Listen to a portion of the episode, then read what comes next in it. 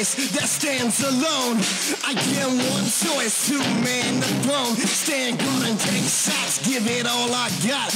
All I got is this microphone.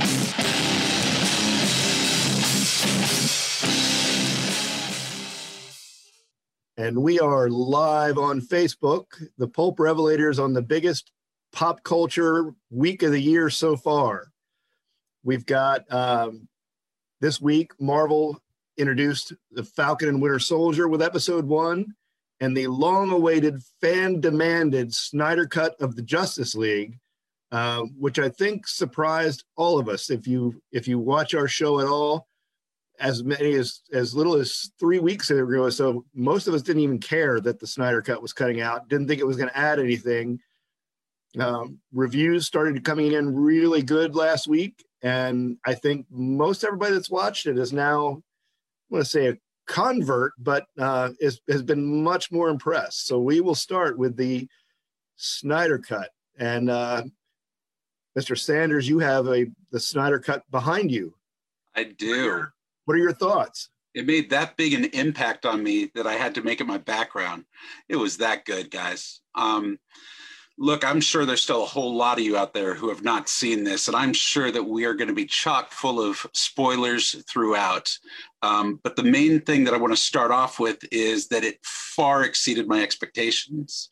I think Zack Snyder's uh, redoing this was brilliant. I think that he turned what I thought was a mediocre at best movie into something that rivals almost any of the um, superhero movies that have come out I don't care whether that's Marvel or DC, which says a lot. And uh, it was just fantastic. I, I have nothing but good reviews for this. Um, I recognize that it's a four hour movie, and for a lot of people, that's a turnoff, um, especially, you know, those of you who sat through Endgame several times. You know, it's a long movie, three hours is a long movie. This moves well enough the pacing is done well enough the the shots the i mean Zack Snyder is just brilliant with his cinematography he's I love the things that he did here, and uh, I can tell you the four hours flies. Uh, I did not feel like I was on in a in a marathon. You know, this seemed like a movie that was that kept moving along. You were interested in the characters, the character development, which you actually had this time. You actually got a taste of who these uh, you know who these superheroes are and how they came together, and just so well done. And so, uh, I mean, I I just I have nothing but good things to say. I will say I had to watch it in three different sittings based on the time that I had available. So four hours is a long time. I was glad I wasn't sitting in a movie theater where I could break it up. Uh, I did notice that they have, I, I don't know if there's six parts total, but they have parts like kind of convenient places where you could stop if you needed to and then keep going. Um, Tim, what do you think? What are your initial responses to Snyder Cut? if if that's the product they had given us with the first Justice League movie, we wouldn't be talking about the questionable future of DC movies. I mean, that's all there is to it. They, I, I have a few, I have two things I don't like about it, and it's nitpicking. It is like ridiculous nitpicking. One is the length, and I really don't care because I'll watch a season of Stranger Things in a day. So I, I'm I'm in it. You know, I sat down like eight o'clock at night and watched Justice League. I watched all four hours. Um, but the other thing I had was I, I know they didn't. So this whole thing started with Snyder getting deep into this project, getting a lot of filming done, and then he had family tragedy. He had to he had to cut out, um, and they brought in someone else to finish up the project. Um, that person then gutted the project because it wasn't Marvel enough, and they they changed the the, the tone of the movie. Um, but if if they had, I don't think Snyder had a a lot to go back and redo. And I don't think that Warner Brothers gave him, compared to the money that was already spent, they didn't give him a lot of money to finish what he had left to finish. So my other caveat, what I didn't like is the CGI on um, Cyborg at times was a little was more than a little off, mm. especially when they got the close-ups and stuff. And I don't blame anything but a lack of funding and a lack of time because the, the storyline, the character development was spectacular. Um, storytelling was so much better. And I say this as someone who didn't mind the first Justice League. I viewed that one as just kind of like an episode of the DC cinematic world. um, just two hours long. I didn't mind it. This was great. I mean, I, and that epilogue, the last chapter of this movie, there's just so much going on. We've introduced so many more characters to look forward to. Uh, today, one of the one of the Warner Brothers big shots said, "Well, you know, we're not Snyder's world is done. You know, fat chance of that." There's, a, I mean, I'm telling you, the epilogue is so far into the future that they could tell they could give us five years of DC movies before they do the next Snyder Justice League, and it would still be in tune with the storyline. So I, I, I think that they're going to revisit it. I think Snyder will get another shot at doing his sequel the way he wants, and I'm looking so forward to that. With the, with the new characters, they've given us even little tastes of them. They, they're finally setting up an expanded universe cinematically that people can buy into. Don't disagree with any of it. I, I think you're, you know, both of you guys are on. Skirka, do you have a bad thing to say? No, um, you know, after the first one, I don't think you could have got worse. Um, after the uh, initial version of it, uh, so I, that's why I had high hopes for this one because I mean that that was just, I mean, I'll go on record and say that was a bad movie. I mean, I've watched it multiple times because still there's something about seeing your favorite characters on screen. I mean, that's why I watched the Dolph Lundgren Punisher movie multiple times when I was a kid. So, you know, it wasn't technically, in fact, if that hadn't been a Punisher movie, that probably would have been a good movie. We'll do that for the next episode though. Um, but for the, uh, for the Snyder cut, the one thing that impressed me is I liked the characters. If I remember from Justice League, I left that slightly annoyed by Ezra Miller's Flash.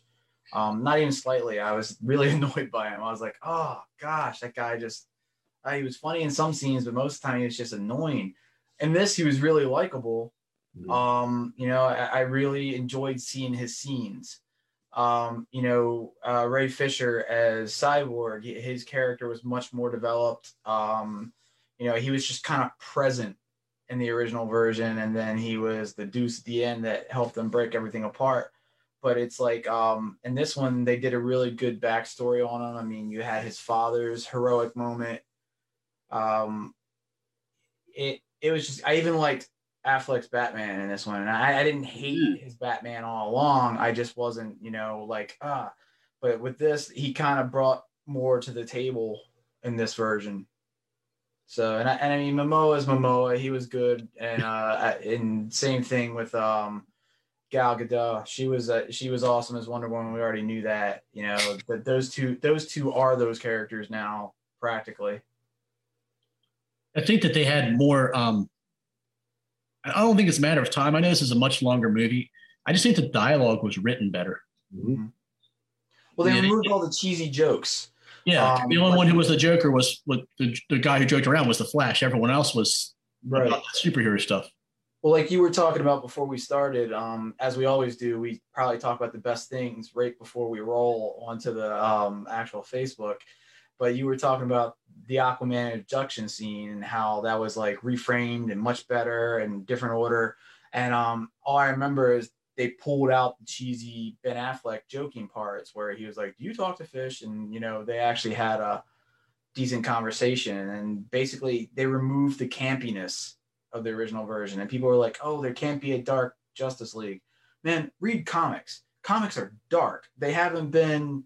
Like these light, campy stories since the time they were like in campy in the 60s. I mean, comics have they, they do some try to throw some realism in there. There's hope, but you know, they're they're fighting really evil um, creatures of some sort. And Darkseid is basically the DC universe's ultimate evil. I mean, he's basically the end all and be all. He is the apocalypse, basically.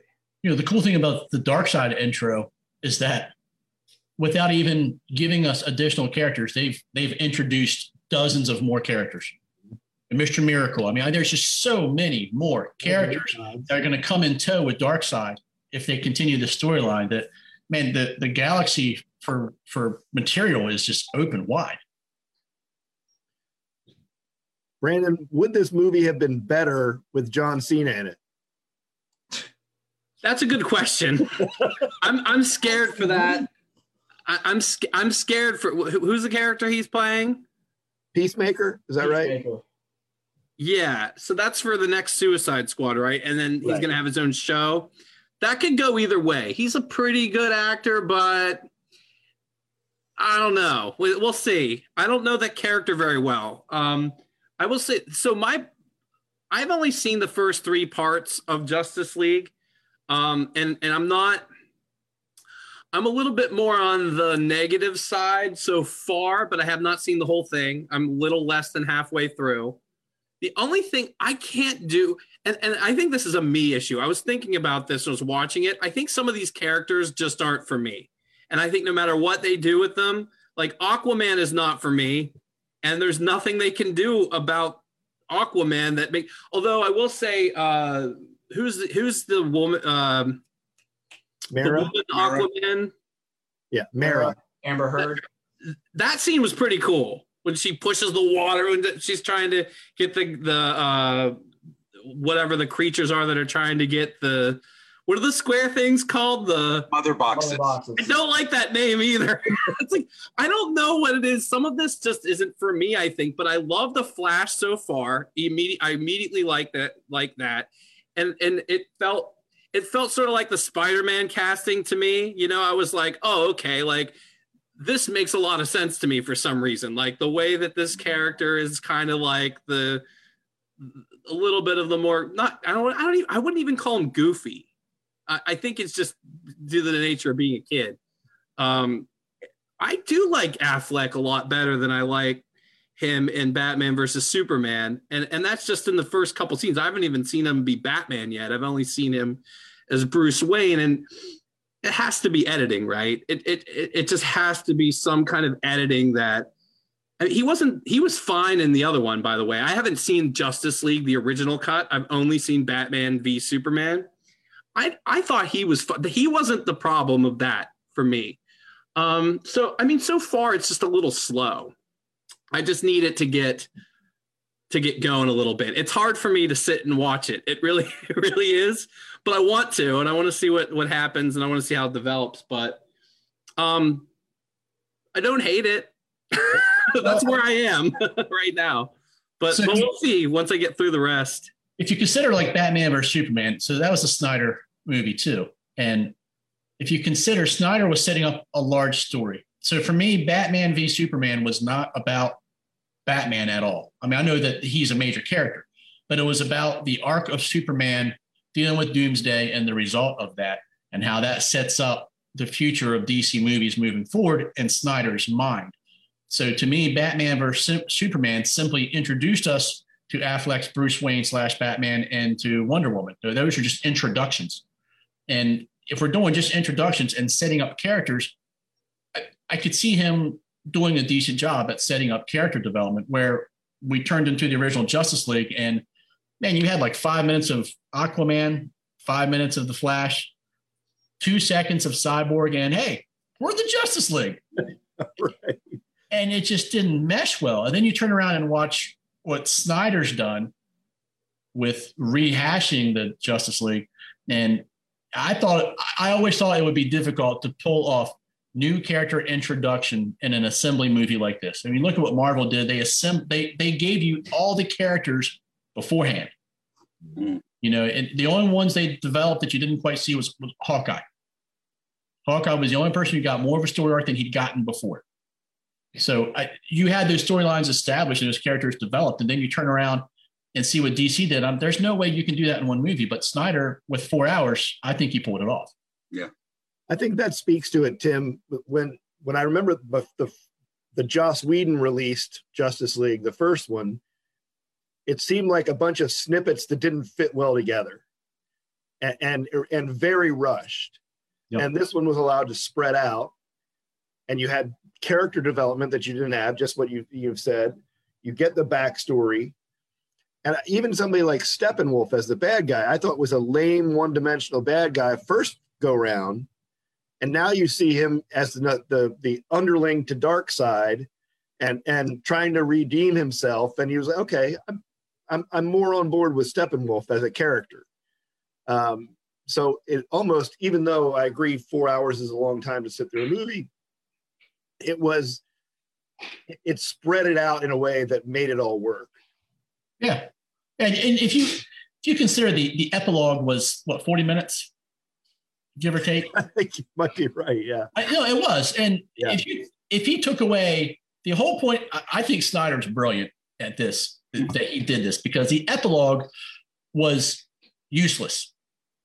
I, I, no, I'm serious because if DC says this movie is done, it's, if Snyder's done, we're done with the Snyder world, we're done. The epilogue serves no purpose. But Snyder put that in there and planted all those Easter eggs and all those seeds because, hey, guess what? I've got so much more to tell, and you're going to want to see it. And this is just a taste of what I'm bringing to the table. And the first three hours was great, but the epilogue has me hooked. It's great. Well, I see we've got Joe has popped on. Joe, were you able last week? Did you watch both movies last week? I did. I was able to watch uh, Justice League, the original, uh, I think on Wednesday. And then Thursday came and I was able to watch Justice League, uh, the new version. So I saw both of them back to back. That- Um, that's amazing. Yeah. yeah, it was it, it was something. Wow. So, and the day before, I watched Batman v Superman on Tuesday, the extended cut. Um, Wow. so yeah, so it was a lot the, last week of a lot of Batman and Superman all that week. But that being said, um, I kind of when I watched the first two, the first two that came out, Batman and, and the rest Just League, I had only watched it once before that. So there was a lot I had completely forgotten about that they had done in the movie. Um, and when I watched those two movies the first time, I had a lot of like preconceived notions about what the movie was, what people had seen, the reviews, and everything before. So when I went in and watched it the first time, I was like, "Ugh," you know, I just didn't like it. I didn't give it a chance to kind of sit with it. I just watched it. I was like, okay, I saw it. It was okay. Never went back to it. Uh, so going back the second time and rewatching it, I liked it. I liked the both of them a little bit better than the first time, but I was able to see those criticisms that people had said, especially with uh, Justice League, like uh, how it was just very disjointed. Like there was a lot of just like you would start here and you go there, and then it would kind of jump over here, and I was like, wait, what? And I think Tim said something like it was like you only got a few minutes with these characters, and especially like Cyborg. Cyborg, you got very little of him in the in the first one, and a scene that really kind of jumped out to me when I watched it both times. It was the bank scene where the bank robbers come in. They're setting up. The guy's standing at the window, and there's a picture of a. You can see a scope uh, on him, and he waves to the police officers in the original version, it just cuts to that and goes right to Wonder Woman.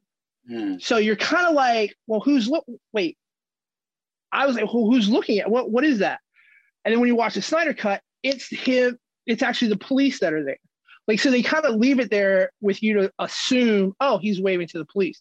Hmm. But they flush that scene out a little bit more. It's the police. They let you know that there are actually children in the building, that these guys are serious, and then it cuts to Wonder Woman. Um, so yeah, so I and and then just a little bit of differences that you really saw that were like, wow, Joss Whedon really did change this and added a whole lot of different things and changed a lot of stuff from what was already there. Um, but I mean, as a whole, I did I liked the Snyder Cut a lot, a lot better. I felt the story really kind of connected. Um, for me, I like the whole thing of like you said, you got more with uh Cyborg and just his character arc and him how much he integral to the movie and to the plan and how making everything work. Um, and just seeing a little bit more his power set, uh, the explanation of it, you know, that that that explanation on the recording from his father explaining his powers a little bit. For me, not being a very big cyborg fan, even in the comics or in the TV, you know, cartoons and everything, that kind of explained his powers to me a little bit more. Yeah, I understood he could, you know, he could interact with computers and he was a mechanical cyborg and thing, but that explanation of what he can actually do for his powers, I was like, whoa.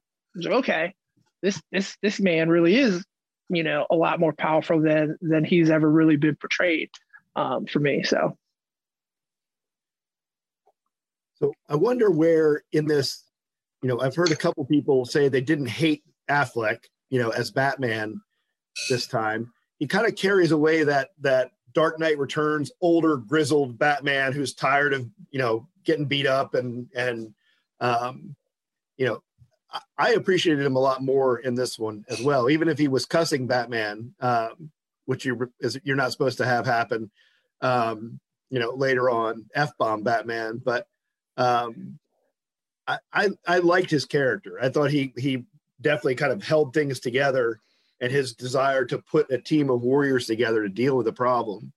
Yeah, I think that was really cool that they they took the time to to focus on the fact that Bruce Wayne put them together. That was his mission there. His his goal wasn't to go out there and fight that battle because he'll go fight any battle there is in front of him, whether he can win or lose. You know, he doesn't. He he'll just fight because that's his that's his thing. But he wanted to do something bigger, and that they did a good job of showing why he was driven to do that. The, the connection to Superman and the promise that he made, all those things um, were great factors in, in his motivation and his his mission. Well, and I really like that they brought back what I like to call it a Snyder effect, um, where he does the slow mo stuff. Um, and what, and see, I, I, think I'm in the minority here. Um, I, I, really like his version of Watchmen. I mean, obviously, it wasn't the graphic novel, but I, I liked the movie basically. And he does he did the same thing in that movie that he did in this.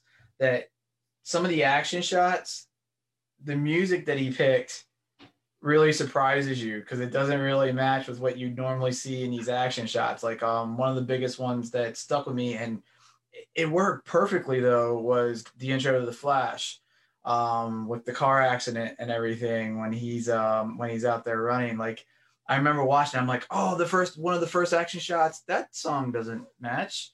And but then mm-hmm. like the more and more you watched it, it was all it was like so good. I, I liked like I really liked that scene and that bit of soundtrack. And there was a few moments of that that I really like kind of the songs that he picked for that. Plus, I love his trailers that have Leonard Cohen's Hallelujah in it. He did it for Watchmen and he did it for Justice League. The only thing I like I, the scene. Oh, go ahead. I, I was just going to say, I think it's the only thing that's tough about slow mo. I think is when you have a character where you absolutely have to use it, and then you use it for other people too that's when it gets to be, I think, overkill because you have to use it for flash. Like right. you, or you can't show that's how you show what he's doing. And, and so it's used so much. I mean, I'm only on part three. It is used a lot in the first three parts. Stand by.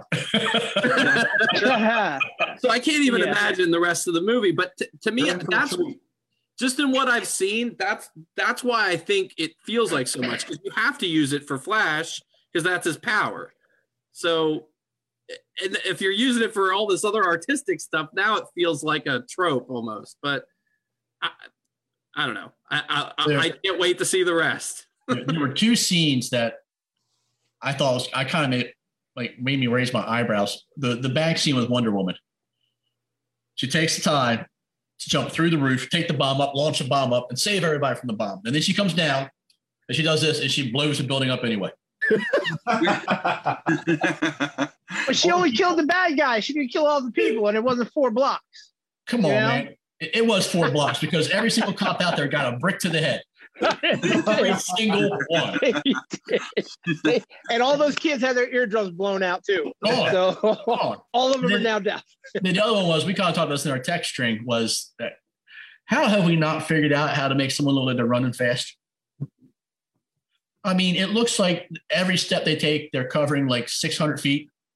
Like that's Ant Man. That's, that's Ant, Giant Man as Ant Man can pull that off. The Flash just going, oh, like, and, but he's covering 600 foot of distance with every step. Like, no, he moves really fast. He doesn't take big steps. Well, I, I like how they explain that differently. Like, they don't say, I guess they kind of say he's really fast, but they say that he manipulates the what's speed it called? The Speed Force. Yeah, so that almost that that sounds like what they're showing more. You know what I mean? Like him manipulating time versus. might versus sound like it. It doesn't look like it. It it looks weird. like It does look weird. It looks a little weird. The alternative would be like uh, hyperspace in Star Wars, where everything's moving so fast it's a blur. Do you- So you uh, wouldn't well, be let's. able- wouldn't be I was just thinking that that scene in Star Wars Episode One where Qui Gon Jinn and Obi Wan Kenobi speed away from the droids, and and the like one of the opening scenes. Yeah. That looked legitimately like fast running, even though it was done CGI 20 years ago. I thought Lucas did a better job of that 20 years ago than we just had with the Flash two days ago. Yeah. Yeah, I like I like how they do it in. I don't know if you've seen the like the Flash TV show on the mm-hmm. CW. Like I like the way the Flash runs in there because like you see him, he's running and you can tell he's running. They speed up the legs, they do all that. But when he needs to do specific things, that's when they'll hit that kind of freeze to show you what he's doing, the Right. the acrobatic movements up the building around, and then all of a sudden they hit that he's gone again. That kind of Qui Gon and uh, Obi Wan thing that you were talking about, Tim. And he goes through, and then he kind of zips through the city, and he has the trail that's behind it. And it was a little off-putting with the Flash in this one because he did. He took these long, awkward, wide, just kind of like almost like he's a racer, like you see in the Olympics when they do the big hand movements Yeah. and they, but he was doing it really slow. And I get that they were trying to slow it down to show that expression of speed, where everybody else is is still, but he's moving. Yeah. You could speed that up, you know, Yeah. even three or four times a little bit, speed Uh-huh. that up to get that same effect, as opposed to that long, almost like he's like awkwardly moving through kind of thing. So you make fun, but that's exactly how I ran in high school track and field. I'm being I'm being mean here, but I'm trying to be funny too. Like th- before they give us the Flash movie, Ezra Miller needs to go down to Jamaica and do some training with Usain Bolt about how to actually look like you're running because his hands are like, here I come. Like, like man. But and then they took the time to show us that style or that that special effect more than once. You know, you have the scene where they're bringing Superman back and you're showing his running style, and then you have the final battle where you're seeing more of that. Um, and I just,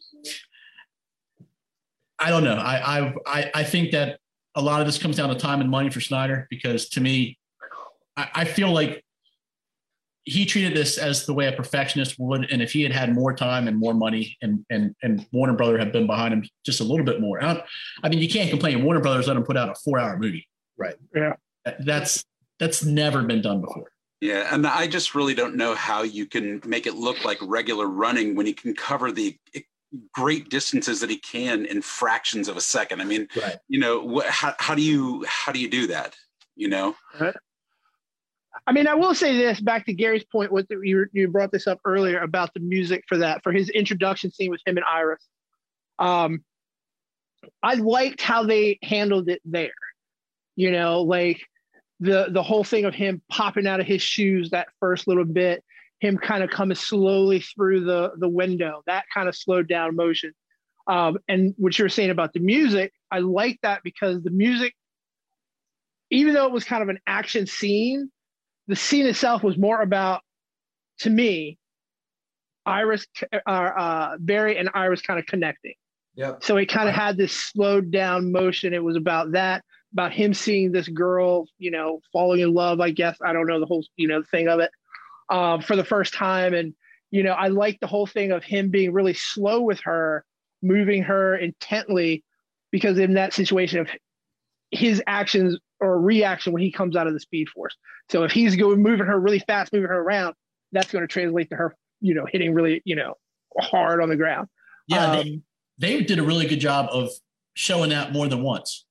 yeah. of- Of how he has in within his speed, he's got to have that light touch hmm like that. And I noticed it. I like you just pointed out, but I noticed that. I thought that was really cool. Yeah, I that was a really cool touch um, of him just kind of moving her and just kind of spinning her really slowly, and then just lay her down. And just as she hits, he comes out of it, and everything kind of boom, boom, boom, starts back up into, uh, you know, back to normal speed. And what's a really interesting part about that is that um, that actress, uh, I believe her name's Kiersey Clemons, um, was initially removed from the Justice League. You didn't see her in Joss Whedon's film, And then she was, uh, I think, if I'm correct, reports where she was removed from the Flash movie. She wasn't going to play Iris. Now, since this is played, um, I believe I read that she's been added back to the Flash movie because of, you know, I think people really like the chemistry in that one scene. One Yeah. scene. It's a great Um, scene. Yeah. so Mhm. that, uh, you know, Tim, you were saying that, you know, they're not exactly continuing Zack's uh, Snyder's universe, but in some ways his vision is continuing.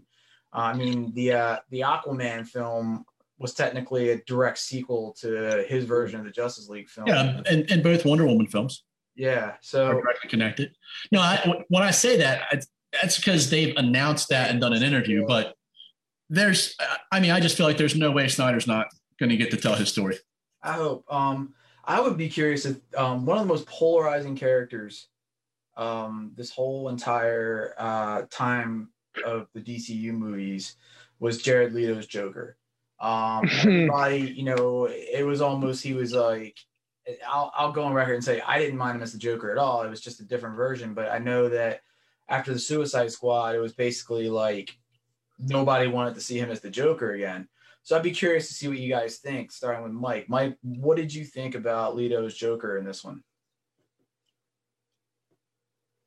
I think Tim summed it up when you've got this whole epilogue where Batman wakes up, you know, and it's maybe it's a vision, maybe it's going to happen, maybe it's not. And so you kind of wonder, okay, do you need Joker there? I, I, there is, there's a great interaction. Um, I- think that part of the problem is that we're all, we will all compare whoever's Joker to Heath Ledger now, you know, and there's, you, you can't outdo Heath Ledger as Joker. So you got to try to do something a little different. And and Leto does not does a good job there. I mean, the, the interaction is good. It's it's almost this last night on Earth, you know, um, you know, scene.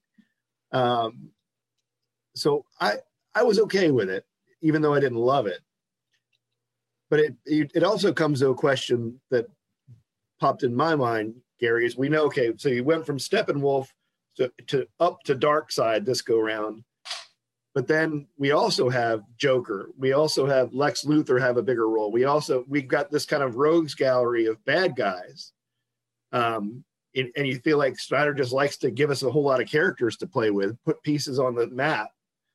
Um so i you know I, i'm curious if what people thought of that also as well as as leto's uh joker. Just how the bad guys I read about it afterwards, and of course, for uh, I think it's been taken down um, because legal attacks. Uh, Bleeding Cool had posted uh, Snyder's plans, and they were the original plans for his his sequels as well. And um, I, am not going to talk about them here because I, I, really want to see them happen. Um, but you know, they're out there if you want to look for them. And, and of course, they interviewed him afterwards, and there was one part about it that I really didn't like and they interviewed him about it and he said no that those were the first plans i had changed it so there are some parts that he had changed already but you're going to see all those uh basically what i will say is all those characters you were going to see in future installments. Like all of it like basically everything that he put that we watched is exactly what tim said. There was two more movies supposed to come out. It was supposed to be a trilogy and every bit of that was going to play out all the way through the next two films.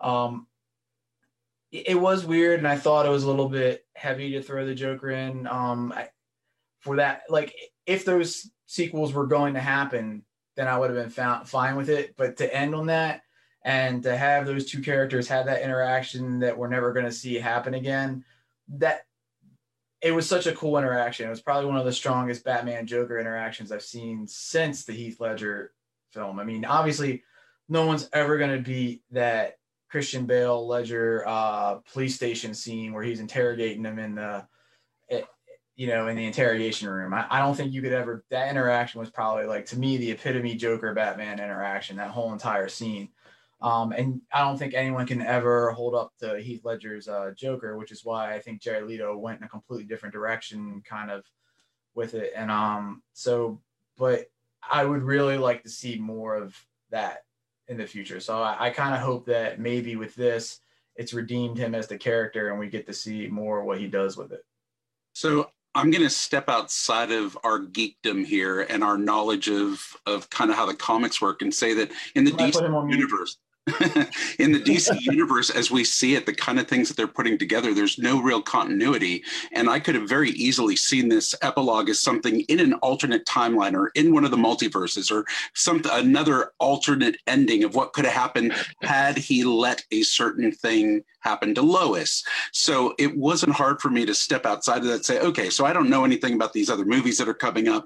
Um, he gave us a teaser of what could have happened. And so i kind of played it that way and i thought man you know some of the fans could definitely see it that way. A lot of a lot of them you know they don't they're, they're not familiar enough perhaps um, with all the dc storylines and and where they're pulling these from or where he was going from it with uh, with it. But even in the batman universe right now in comics we see these dystopic worlds. We see these futures. We we see these strange stories that have very little to do with just the regular storyline of the ongoing batman uh, comics or even the uh, detective comics. So anyway that's just my two cents. And snyder's but keep in mind that snyder set this up originally in batman superman when he when ezra miller shows up just as like a, a flash you know literally. vision as a flash vision to to you know, and he he says Lois is the key.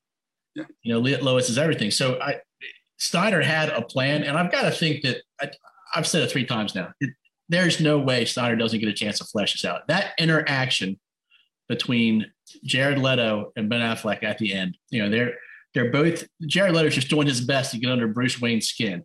He's just just trying to do it.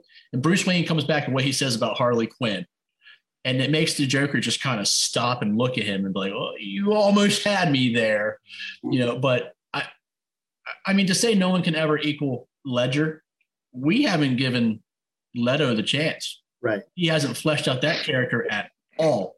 And meanwhile, Joaquin Phoenix has done a you know an award-winning Joker at the same you know in this off reality somewhere. Yeah, uh, that was just an origin story. That's not even the Joker yet. You know. Now and now on to Batman featuring other people. I mean, right? Isn't it? Yeah, pretty much. Well, I, I, mean, I'm still waiting for George Clooney to come back. So, so I will say, so we've got a little bit of Falcon Winter Soldier to get into as well. But why don't we take a last word from everybody on on Justice League? I, I have a feeling that we're not done having this conversation. Um, you know, th- this is kind of the a door opening with a, an amazingly strong shot. And since I'm talking right now, I'll go ahead and throw in, uh, you know, my parting shot would be I would watch a Martian Manhunter movie. Yes. I thought that was a really cool little thing to throw in there, you know, at the end. I, I dug it. The, the only thing I'll say is the guy who sings Born to Be Wild looks real bad. little Steppenwolf joke for you. I haven't seen the rest, so I'm not going to say anything else. Uh, so, uh, half the population probably alive right now probably wouldn't have got that joke. um, I'm just going to say real quick, just to and just to answer what Garrett asked, um, to end on, I really like Jared Leto's Joker in Suicide Squad. I agree with. I liked it. It was a different version. It was, you know, it's it's the Joker in that particular world. Um, I like the Joker in this because for me, that Joker came across as an older Joker, a Joker who, who for everything the Joker does, he always wants to see, you know, he always say he wants to see the world burn. He wants to be a part of this chaos. He wants to be into this madness that happens. But I think in this, at the epilogue, that madness coming from Superman, coming from um, side and that complete annihilation of everything kind of i won't say changes him but when batman comes to him he kind of weighs his options. To me weighs his option is like hmm maybe i can get this with him put in with him as opposed to you know superman or Darkseid who would just take him off the board as it was. Um you know and i am and hopefully and really would love to see a continuation like tim said and give Leto a chance to really do more with this Joker character. Um, you know, and as a whole for the Snyder cut, you know, if I had to put something on it, you know, I'd put like a, a, a definite you know, 8.5 and to nine on it. Um, you know, I, like I said, I wouldn't make it perfect, but it's definitely way better than what I expected and got from it. So. I'll, I'll say with I'll say with all the all the I've kind of nitpicked the movie. I'm being very unfair. I thought it was a great movie. Um, I'm Team Snyder. I want to see the dialogue between Batman and the Joker when they decide to work together. Mm-hmm. I want to see that conversation play out and what the factors are. And my goodness, if, if you if you gave to the fans to just let someone re-release a movie you've already done, stand by because you're gonna you, there's blood in the water when it comes to that right now. Yeah, my my final word really is that I want to see more. I I like where he left it. Um, I like what he did with the film. I like his vision.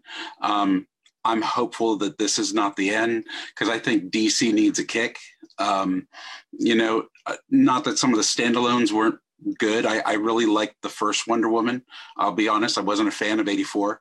Um, you know, I I thought Aquaman for what it is, and uh, Brendan, I know you're not into that character, but uh, to be honest with you, um, it was it was an okay movie. I mean, it wasn't great. It, it, it had some good visual effects, um, but as a whole, I think DC needs a, a, real kick, and I think that this is an opportunity, and they should seize it. Um, you know it's got a lot of press a lot of positive press and i think that that's something that's been lacking in a lot of dc movies. So that's kind of my last. I will just playing on on tim and jeff i don't know if anybody's read um, scott snyder's last night on earth but it begins with batman in a, in a post-apocalyptic world carrying joker's head animated in a in a jar and they and joker's like this like devil sitting on his shoulder just talking to him like it would be really cool to see that's how i picture this interaction going forward i would I was thinking about that this whole time. I swear, Mike, that that was that was in my mind when I was talking about these, you know, uh, dystopian kind of futures and these things that you know, no continuity. And I, that's exactly what I was thinking of. Is his head in that jar? Is he's like yeah. a lantern, you know?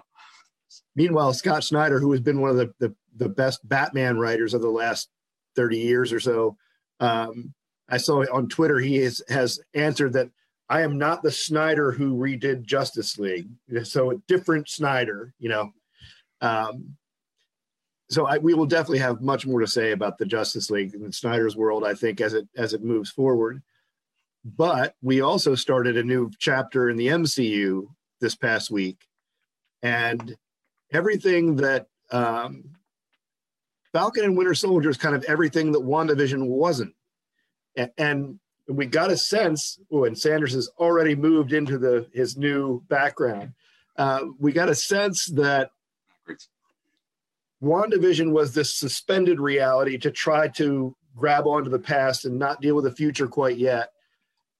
We go into Falcon Winter Soldier after an amazing 10 minute flight sequence that just kind of you know blew you away and life after um, Thanos, life after you know you've got economic reality, you've got um, you know the post Captain America world, you've got all this stuff going on, and you've got Bucky dealing with his demons. Um, but man, what a good start to this next chapter.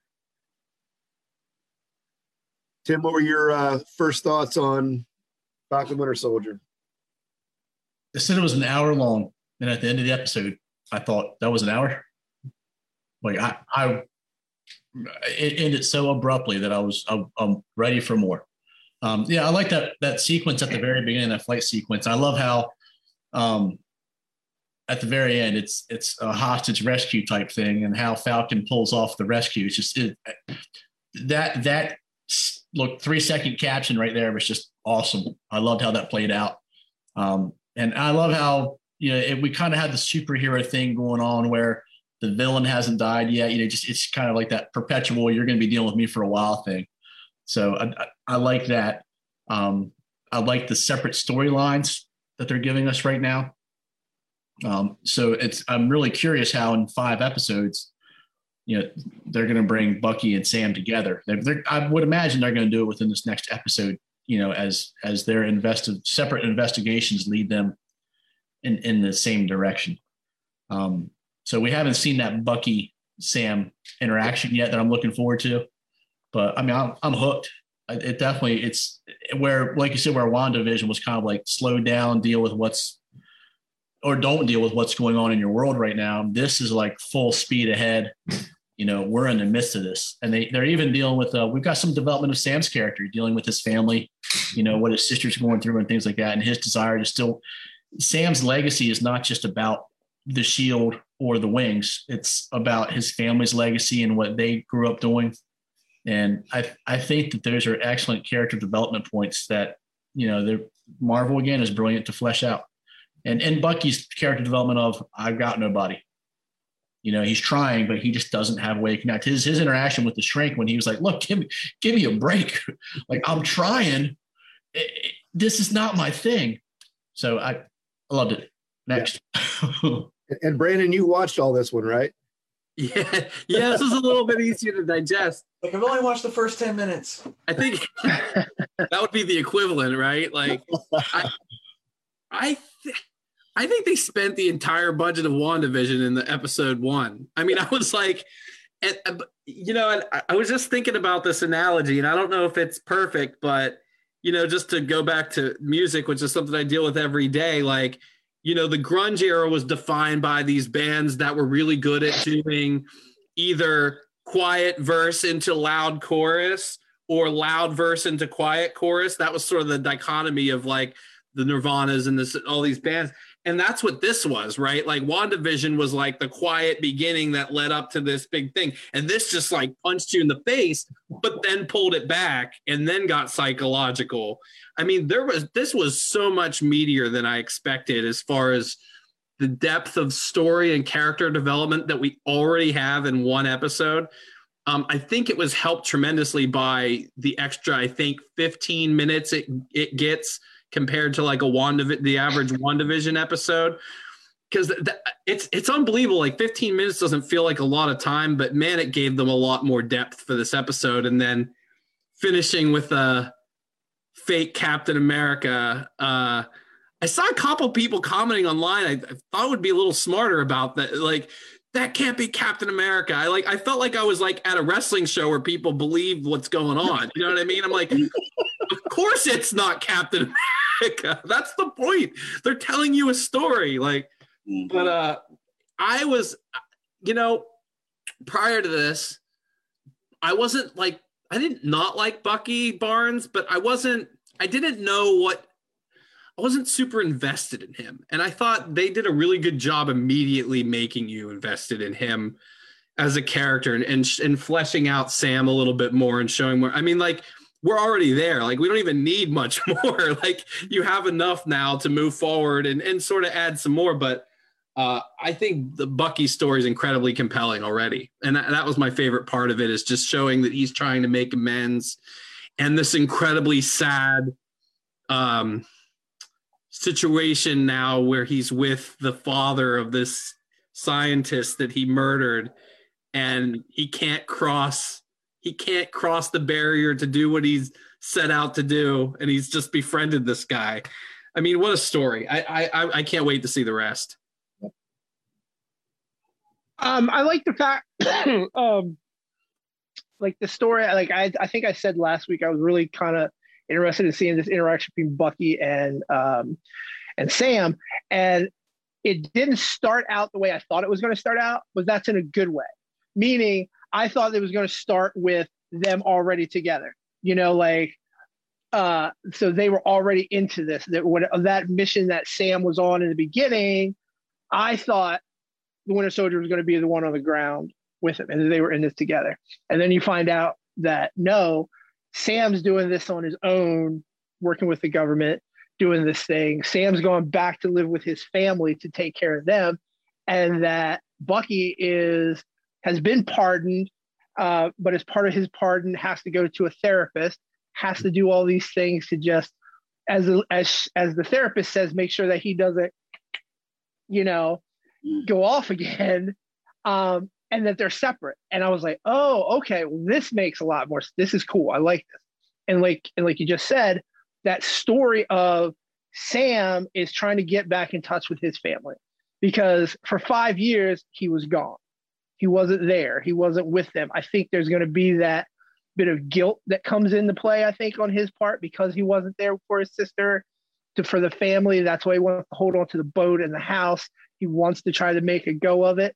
Uh, the same with Bucky. There's that five year gap where he wasn't here, and Bucky even says it, and I and I and I'm glad it was said in the in off the jump. Is Bucky has not had a chance to really adjust. If you really think, like you said, if you think about it, you know, he was in he he fell off of a train in the 30s and died. Hydra picked him up, and for the next, what was it, 60 years, 70 years, he was a mindless robot almost, and then put on ice and kept being frozen back and brought to life, my, brainwashed to do horrible things. Um, and then he's on the run, you know, from from the people who are looking for him. Um, and then he finds that finally finds that peace in Wakanda for however bit of a long he's in there. But that gets yanked away from him because he has to be put right back into a war and gets snapped away for five years and then comes back to another war that that, that he's still fighting, you know, with with Thanos. Um, so I like that it's just kind of like Bucky's just like I haven't had a chance to really process any of this. Um, and like like you said before, I like that where Bucky is trying to figure out how to to amend what you know what he did, but he has this gentleman where he killed his son, and he doesn't know how to to get to that. So he became his friend. And really, I and at first I thought before I realized it was the guy's father, I thought it was an old friend that Bucky knew that might have still been alive from mm-hmm. somewhere that he knew, um, and he was just fr- he he had found a friend. Um, so I'm really excited, curious to see how that's going to play out. Like when it gets to that point in the series where Bucky has to tell this man, "I'm the one that killed your son," um, you know, I am no, what do you say? I'm no longer the Winter Soldier. I, I killed your son. I'm no longer the Winter Soldier, and you are part of my healing process, or whatever he said to the lady there. So, um, really, the story is really kind of flushing out. I like the way, the direction they're going in it. Absolutely. So, um, one of my favorite things about it happened afterwards. Uh, comic book now um, put a article out how the Falcon and Winter Soldier can reveal the X Men and Heather Antos, who's an editor for Valiant, she quoted on it, "Have we learned nothing?"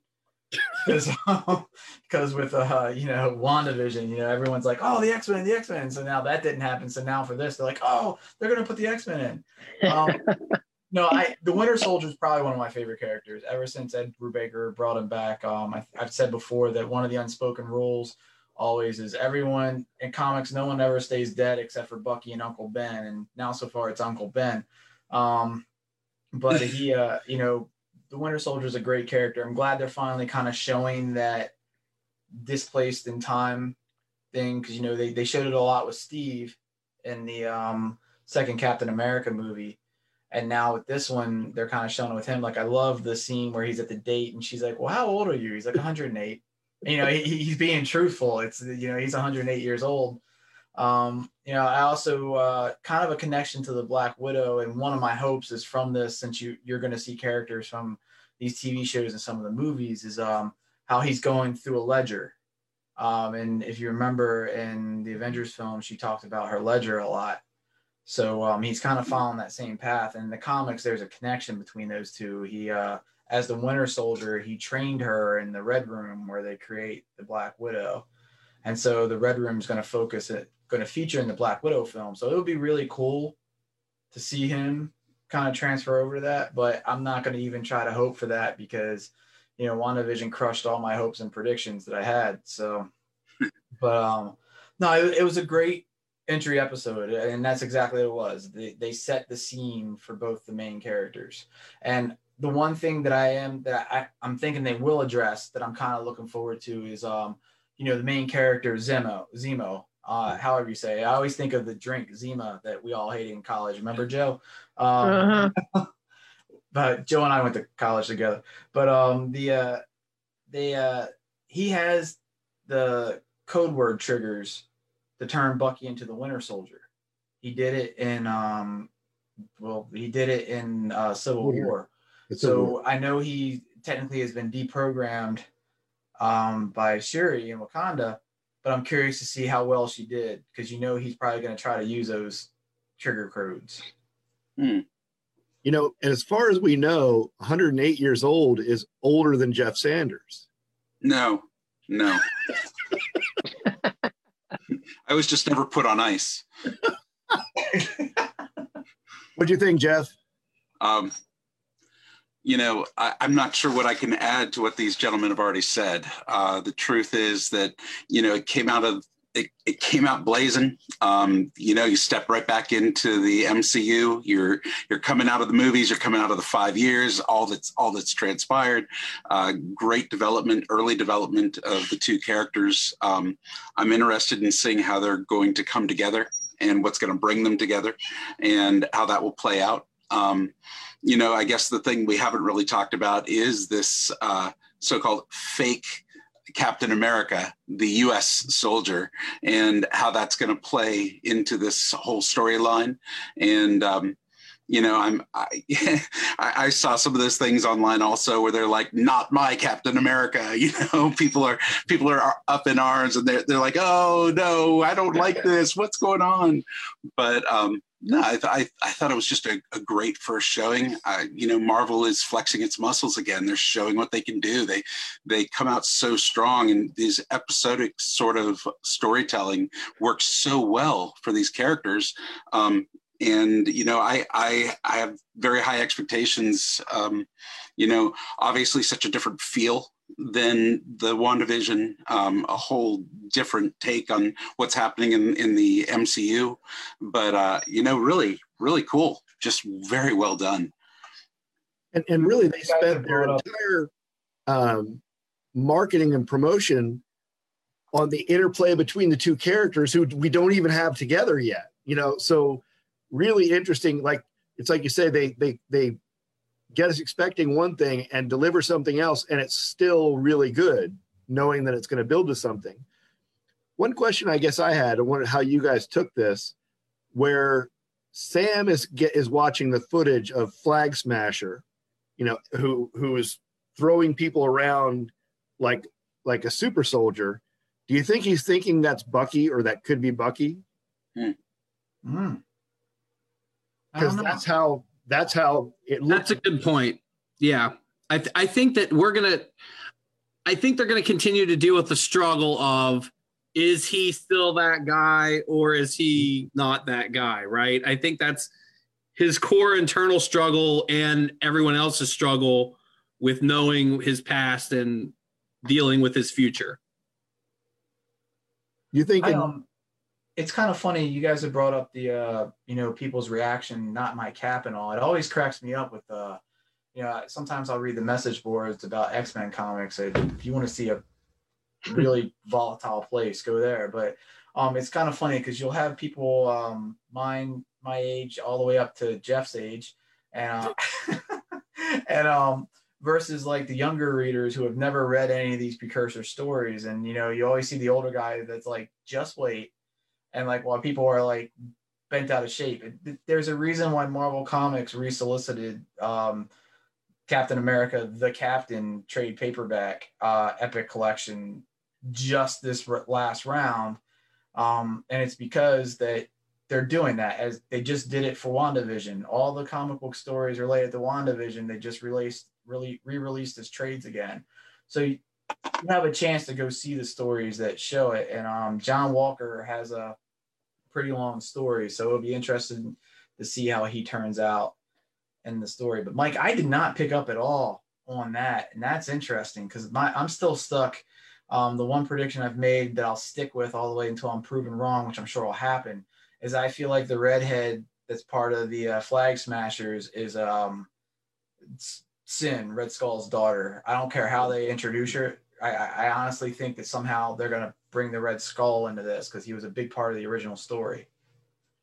I just thought the way he was throwing people around, it looked like he was superhuman almost. Right. And I can remember I can remember the scene where they've gotten Bucky talked down and and he, his arm is in the vice and he says something about Steve's mom Mm-hmm. And Sam's like, "Oh, so we're good now?" Like, you know, he, he's just been running all over the city now. Like, just because he knows Steve's mom, we're good. Um, so there is a there is a hate in the love hate relationship they have, I think. But yeah, it, there's there's a lot going on, and and I'm uh, I'm really looking forward to it. I, I think